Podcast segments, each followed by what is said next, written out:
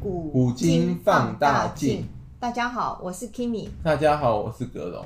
嗨，我们呃这个历史的这个被污名化的历史名人这个单元哦，呃已经介绍了很多集。那我们今天来到了清朝 哈、对，我们现在都讲的其实都是中国人，那嗯接着清朝讲完，中国清朝讲完，应该讲到外国去。好的， 那请大家期待一下 下哦。那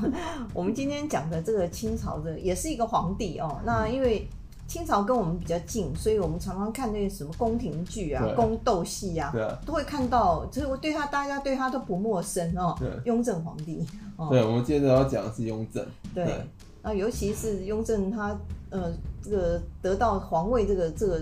变成一个好像千古这个悬案一样。其实我们今天要来讨论一下哦。我们要帮雍正平反一下，好，因为雍正其实嗯在历史上被污名化很严重，因为他得罪了很多人。他虽然是中国历史上那个打击贪污最、打击力度最大的皇帝，嗯，所以他其实那个得罪了一堆那个满清贵族跟那个跟一堆官员，权贵对，嗯因为他们都因为他打贪打得很严重，他们等于说在他手下做事都没有什不么好利搞，没什么利益可、嗯可没有可油图水，对，所以他就很对雍正很记恨，嗯然后明面上不敢说什么，所以就就在民背地黑他。对在背地黑他，民间就因此流传一堆对雍正很很不不利、利的很不利的那种谣言、传言、故事什么的。是是是，好，那我们先从这个清康熙皇帝来讲哦。康熙有非常多的儿子哦。对啊，那过去这个皇帝要传位给呃下一个这个、哦，他没有立一个什么叫做这个继承人吗？还是说他只是一个密诏？等他死了以后，大家打开，原来哦谜底揭晓。其实清朝皇帝啊，在雍正以前，皇位继承制度都有点混乱。嗯，那在雍正以后，他好像就是他好像就弄了一个制度，说那个皇位继承，他皇帝先把它写好，啊，然后一一式两份，然后一份一份诏书藏在那个什么那个大殿正大光明匾额后面，嗯然后一份诏书由皇帝随身携带。皇位传承制度比较有制度化，后面嗯所以后面清朝后雍正之后比较少有那种皇位纠两相继对承照纠纷，哦对，比一较个一对个是造假，还有另外一对份比较嗯少有那种皇位继承纠纷，因为雍正也知道他继位前那个皇位非常混乱，嗯这其实跟康熙晚年他本人的问题有关，因为康熙晚年就没有把皇位继承这边搞好。嗯嗯，应该说，康熙那个人虽然是个好皇帝，可他对儿子教育好像没有做得很好，而且他到了晚年好像没有那么那么有点昏庸了。对稍微对，对而且那跟他国年库纪都比也较国库对也空虚，好像对，嗯对，国库亏空很多哦。然后再加上那个，因为雍正我们刚好说他是打贪呃程度最高的皇帝，所以得罪了很多人，所以后人就开始造假，说得位不正，什么篡位啊，什么位，什么修改遗诏什么的。不要小看这个得罪这个既得利益者哦对对，啊这个反弹力量，对他们的反弹力量对很大，因为他他们们通常都是掌握权力的，或是有钱的、对啊有势的对人啊，嗯，他们比较能够煽动，对嗯，所以就是因为他们拼命的造谣抹黑之下，所以雍正在史书上评价的都不是很好。对，因为那史家很多可能也因此受到影响或什么。我们先从康熙讲起好。好，康熙其实是他有立过太子，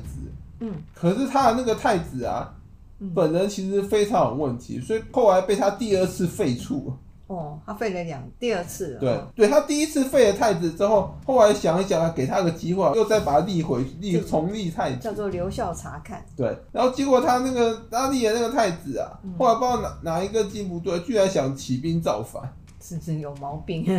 对啊，他不他不知道自己爸爸他是爸爸什么多角色多厉害的 鳌色，他爸爸年幼继位，后来把那什么鳌鳌拜拜、吴三桂都搞定了，这种人你去你要造他反谋夺皇位，然后不知道哪个正哪个金不对那，想嗯太不岁开。头上动土啊，所以后来他又被二废太子康熙，后来因为可能父子亲情没有杀他，嗯可是后来把他终身软禁了，嗯他就没有再再也没有立过皇太子，所以后来纠纷就由此而来。嗯，因为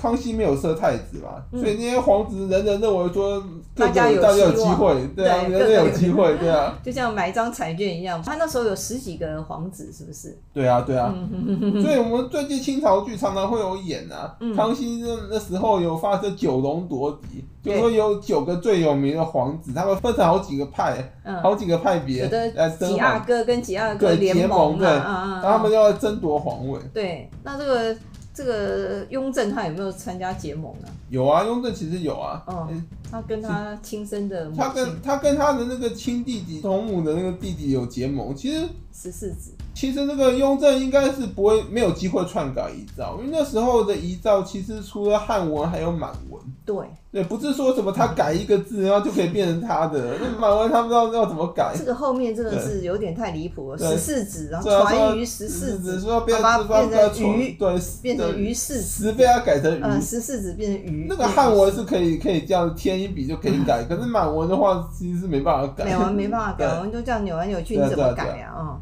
其实康熙那时候，我觉得他是可能是故意不立太子，然后让那些皇子互相争斗，来观察说哪个最有能力，然后就让他继位，等于说有点像养蛊一样，或是那种什么那种像那种斗虫，把一堆虫关在一起，然后让他们互相斗，然后最后斗到最后就最强的胜利者。所以他的遗诏可能也是后面才写的。对哦，嗯他那时候可能就是故意不立太子，来观察那些嗯让那些儿子啊哪个最强，因为他觉得那个你先立好之后，万一立到个差的，那后面可能会造成那个对国家影响很大，对朝代影响很大。是我们介绍一下雍正哦，他叫胤禛哦，他这个名字不好念哦。康熙那时候啊，嗯，其实应该后来观察结果就比较属意雍正，然后康熙也蛮贼人，他那时候故意就是明面上啊非常赞扬他的那个他第八个儿子另外啊那八子，嗯然后说他是八阿哥，八阿哥，对，所以当时还流传说八当阿时哥最有希望。对，当时八阿哥名声很好，因为他很会上下打嗯点，他跟大臣关系很好，所以当时民间跟那个什么大臣风评都说他是八贤王，嗯，不对，八贤王，对那 EQ 高， 对。嗯，然后其实其实这都是康康熙的计谋，把那个什么八阿哥弄出来当明面上的那个最有希望，等于是箭靶，让让大家想争夺皇位都把他视为头号大敌。大家就对是，然后因此就让那个雍正可以嗯有默目默标默射箭默发展。对对。可是别人好像对于八阿哥如果真的当上皇帝，呃，其他的皇子好像没有太多意见，是吗？没有啊，其实他们都很有意见，而且嗯八阿哥其实有一点对他非常不利，就是他的母母亲好像是宫女，还是那种、哦反正比较低低阶的，嗯所以那什么就是说那个身份比较卑所以微，会比较卑微，所以如果立他当皇帝的话，可能会有一些那 种，因为那时候其实很多虽然说是母凭子贵，其实也是子凭母贵，对所以你母亲如果出身不好，其实你要当皇帝困难度会增加很多，对。对啊，所以这个继位之谜哦，嗯对啊对啊是也应该还这个雍正一个公道。对对有很他多他对根啊本没有能力去篡改这个东对对西，而是这个但是康熙观察之后，觉得他最有能力，最适合当皇帝，所以才决定传位给他。是是，其实他真的能力也真的对啊，不错。就是认为，其实后来也证实，雍正当皇帝之后证实，那康熙没有传错的，他能力真的蛮好。对，然后我们现在就先来简单介绍雍正。好，雍正是满洲爱新觉罗氏，皇清朝都是信这个姓。爱新觉罗是很对啊大的一对啊，个呃这他妈族清家景族剧，不都都爱演新到觉这罗，个是对，很我有们名的。大家都很熟悉爱新觉哦罗。，他名字叫胤禛，这个胤禛这个名字其实是应该从满文翻成对啊中文哦，因为对啊，字是比较难写哦。嗯，那印它的，如果它从满文的意思就是后代子嗣的意思，那真呢就是一个四字旁在一个啊对真假的假真，真对。他就是说用真诚感动，然后得到神明的一种护佑保佑这样子，所以他的名字是非常的吉祥嗯啊。那胤禛雍正还帮自己取了那个法号，法号对叫做破城居士跟圆明居士。对，他对于这个佛教哈、哦还蛮就是嗯信仰蛮坚定的，嗯对他是清朝入关以来第三任皇帝，是也是中国历史上最为勤政的皇帝之一。他真的蛮勤勤劳的。听说他日以继夜批不断的批奏折哦，然后建功臣，几乎等于算是也不太近女色哦，几乎毫不懈呃那所以他就可以怠。把皇帝当一个很重要事业，每天在那努力。真的，他一个人拼啊，对啊很拼很拼，嗯，很拼的皇帝哈、啊所以对，他在位虽然没有很长，是一七二二年到一七三五年，只有十几年而已。十几年，可是他把国家还搞得还蛮对不错的哦。对，对，他然后他年号都一直用雍正，所以那个对我们都常常叫他雍正帝。对没有他错。死后庙号叫世宗，清世世宗宗。，世宗也是蛮对蛮啊好的，呃，很肯定吧。其实你看皇帝的庙号，大概只知道他什么样的皇帝。嗯嗯，哦通常叫世宗的，其实都是应该蛮不错，而且世宗啊，有点像是那什么像什么第二任皇帝那种感觉。其实那种教世宗都很强，像那个五代十国那个什么柴荣叫后周世宗，哦，对啊，就可能叫世宗应该就是蛮有能力，庙号才会敢叫他世宗，没错。对啊。那这个雍正皇帝上了以后，那其他的那个阿哥应该对他很不满哦。他后来也是呃，对兄弟好像也不太手软哦，对，一个一个几乎对除对他掉。除掉了很多兄弟，对对，在这点上我没办法帮他平反，因为他真的他真的杀了很多兄就弟，像你讲的，当皇帝都是对啊这个有孤点家寡人，他对，他有为点朝了不保夕，对啊自己不知道什他么时会候没被有推安全翻。感，所以有时候可能就会心狠手辣，对没啊，有连办法他同母的那个第十四子哦，听说非常的优秀哦，也后来被他软禁起来哦。就是就是因为太优秀，就感他感觉威胁 到他，对啊。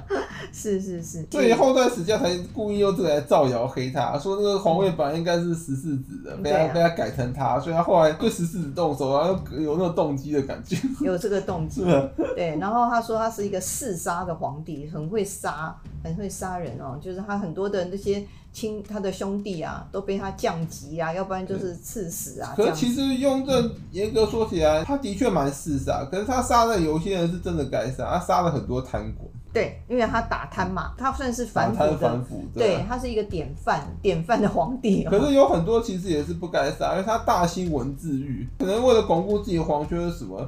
嗯，对啊，就就开始那个找个由头开始乱杀人，这个也不太对。对嗯对对，就像那个时候有个大臣啊，嗯，就出考题出了个为民所指，对。然后呢，雍正觉得说你要把我头去掉，我先砍你的头，就弄个文具就把他杀了。这这个真的有点太这牵这强这。个非常冤枉，他他他他小时候，我觉得那个被杀的一个到死之前觉得莫名其妙。对啊， 早知道不是考题就不要随便出了哈，都出了为民所指，就就是他就被雍正觉得好像影射他，就把那他个的雍着头没头没对有啊，，雍正刚刚好把那个头去掉，这边对，这是标准的围文一根字，直。对文字狱啦，哦，对啊对啊，是是是，就死的莫名其妙。对啊，那雍正任内还搞得非常多文字狱，都是这种很奇怪的。所以这应该是雍雍正的那个缺点缺点。嗯对啊，实在也是有时候也是觉得他干嘛搞成这样。对人无完人呐、对啊他他有他的一个缺陷哦，可是对啊我们从另外一个角度对啊来看，第一个他并没有篡夺这个皇位嗯，第二个他干皇帝真的是非常的勤劳，对啊，雍正的皇帝风格就是勤劳、勤劳亲为，他很多事情都喜欢亲自去亲亲力亲为。是他不过，不过他其实也是，不过他他的缺点就是很大果断，然后绝不心慈手软，嗯对绝对不会啊，他所以是他对内民生问题，他用强硬手段，常常用一些铁腕施政。不过他其实也弄了一些很不错的政策，对像他在地方上推行摊丁入亩啊，嗯，然后还有什么火耗归公。这是什么意思啊？改土归流，应该就是那种土都那种比较好的土地制度啊。嗯嗯然后他还打击贪腐的王王公官吏，嗯，这些人就是既得利益的嘛，对啊嗯然后他还废除了剑籍，这也这也损害到那些既得利益者，因为他嗯们那时候很多人都是用那些剑籍当奴隶在使唤，嗯那你把剑籍废除，不他们奴隶就少很多？这也是一种 对啊怎么叫人权的思对想，对对，因为然后对啊，像印度的话，他们的那种种姓制度就非常的阶级，对啊非常的清楚。对啊呃，一本就是到现在，他们还是有这样的一个制度的一个存在。所以雍正废除剑籍这个这个政策，其实得罪了很多既得利益者，对，就像那个林肯为什么后来会被暗杀，嗯就是因为他解放黑奴，然后得罪了很多那种那种当时的南方很多那个是靠黑奴来得利的那些人。对啊，那些对啊棉花啊，对，对啊，是对啊，烘都黑都靠黑奴去种植或什么的，对啊，嗯，没有错，他真的是有一个呃有个平权思想，而且对啊有一个就是呃公平正义的一个。对啊，所以他这些政策算蛮好的。嗯然后至于他在中央设立什么军机处啊、密折制度，还有还有那个什么大新闻治愈这方面，就是他的缺点，不然他可能也是嗯，就是有他的不安全感，想要是巩固自己的皇权，所以弄了是这些是政策。嗯听说他非常非常勤劳，勤劳到最后这个好像这个腰部以下都不太能动了，就是因为他常常坐在他那个龙椅上，坐到最后那个龙椅都出现了一个凹凹槽，这样就是他天天在批奏折，对， 他结果就非常呃坐在那个龙椅上时间大概有十让几个钟头。玩命在当皇帝一对样。我对啊，真的是，我我觉得他真的是一个，这叫过劳吧， 对啊，算是过劳过劳皇帝啦哦，所以他寿命也不是很长，对啊过劳死吧，嗯，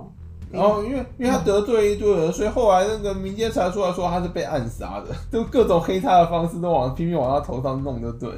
真的因为那既得利益者恨透他了，他他他妈他在位那十几年好像。然后他们他们他们被搞到超浑身难受， 然后他也得罪一堆满清的王公贵族，因当然啊为被他那些贵族被他打瘫啊、废奴啊，大家人仰马啊，对翻啊，，他们只是因为用这次很高压，好像不敢不敢叛乱而已。对啊他们其实其实恨透他，所以并拼命在背后造谣诋毁他。这叫做寝食难安。对啊，反正他用造谣的方式，用这要查谁造谣很难查得到，他就去民间妈妈要说书，要到处那边欧欧北共，那很难查。谣言的传播一 对啊向都比真实的一对个啊讯息要传播的快，对啊，对而且啊，对啊。坏事总是传播的快。而且而且这样一造谣，雍正也很很难帮自己平反。对，然后像有句名言叫做“造谣一张嘴，辟谣跑断腿”，跑断腿不见也不见得可以帮帮自己辟谣。对啊，人家说好事不出门对啊对嘛，啊坏事传千里而且啊。他们造谣嗯者，他们因为他们这些既得利益者都是那个高知之本，他造谣非常有技巧，对好像很就好像合情合理，要真有此事，就讲得通。嗯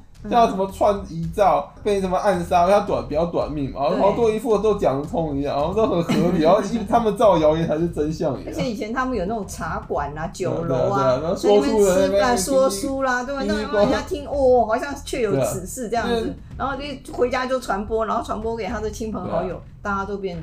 就是谣言变成真理，对真的一样哦。然后雍正也不好严格取缔，因为你越取缔他越觉得是真相，不然你干嘛、你干嘛取缔他们？对对对，对啊嗯他他其实对民众还没有太太狠啊，就是除了文字狱之外啦，对啊对啊他主要就是打贪啊、打对啊对啊色这对啊样对子。啊。然后那个嗯，所以他推动刚刚我们一系列说不错的政策之后嗯啊，让清朝经济跟国力都进一步增加。没错。啊然后在对外方面，他有建树，对啊，他是他那个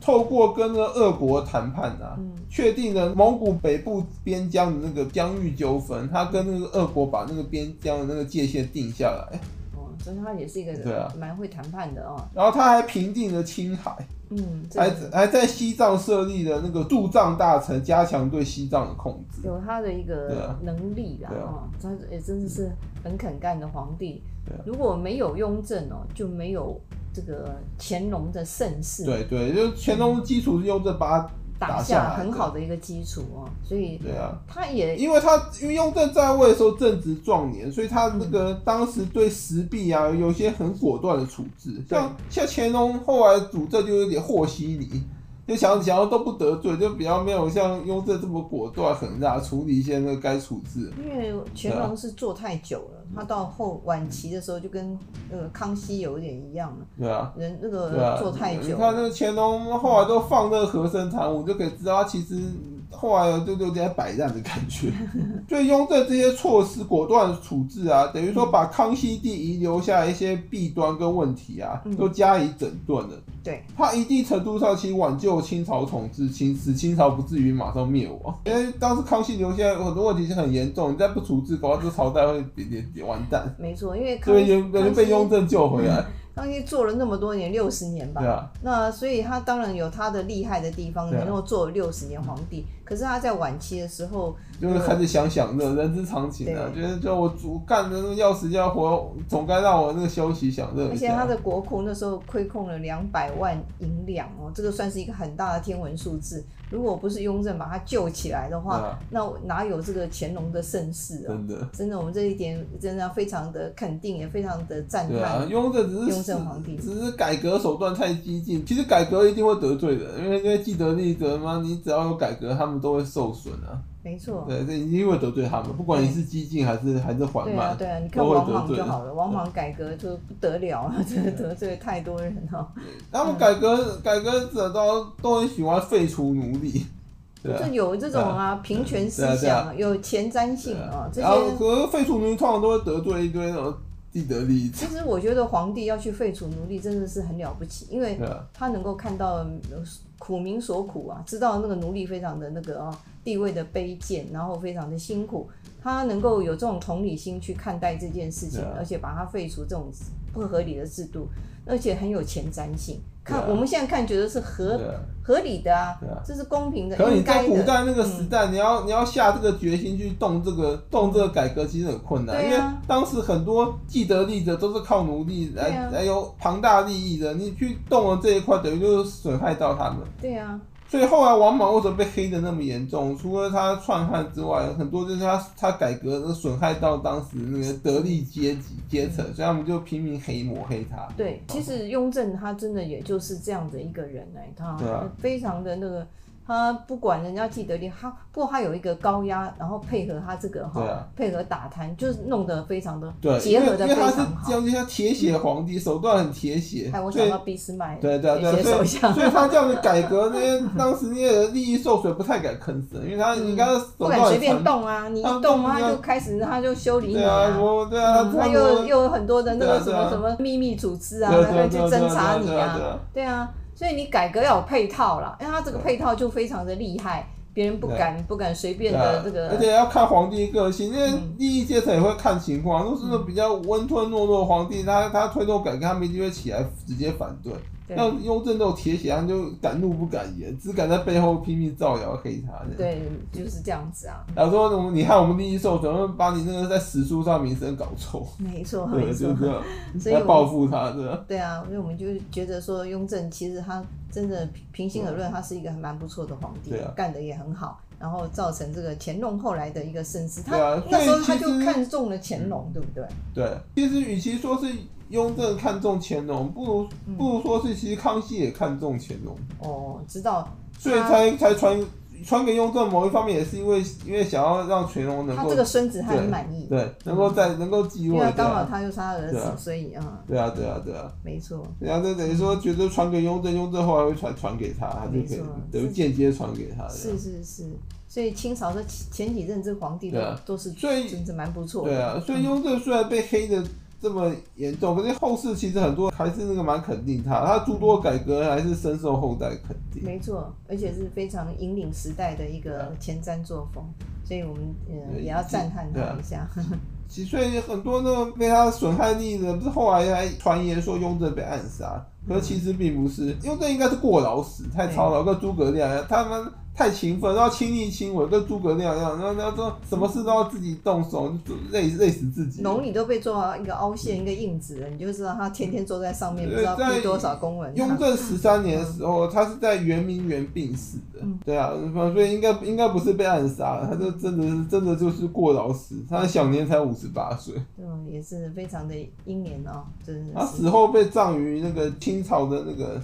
泰陵，是，我们也要这个还他一个公道，实际上对啊他是一个做的不错的对啊皇帝，就是不是他做的话，我们也不能栽他头上，然后是他做的话，当然可以批评，像什么文字狱啊，是文字狱就真的是他的那个缺一大缺失，没错，对啊。所以嘛是，所以是他不对的地方，的确是可以骂，但是不是他做的也也不要栽赃给他。不过就不管加加种种起来，我觉得他对也算是一个蛮不错的对皇帝。他还算是皇帝中算是算是蛮厉害的好皇帝。是。好，对因为时间的关系，我们今天介绍雍正就到这个地方告一段落，谢谢大家，谢谢大家，拜拜拜拜拜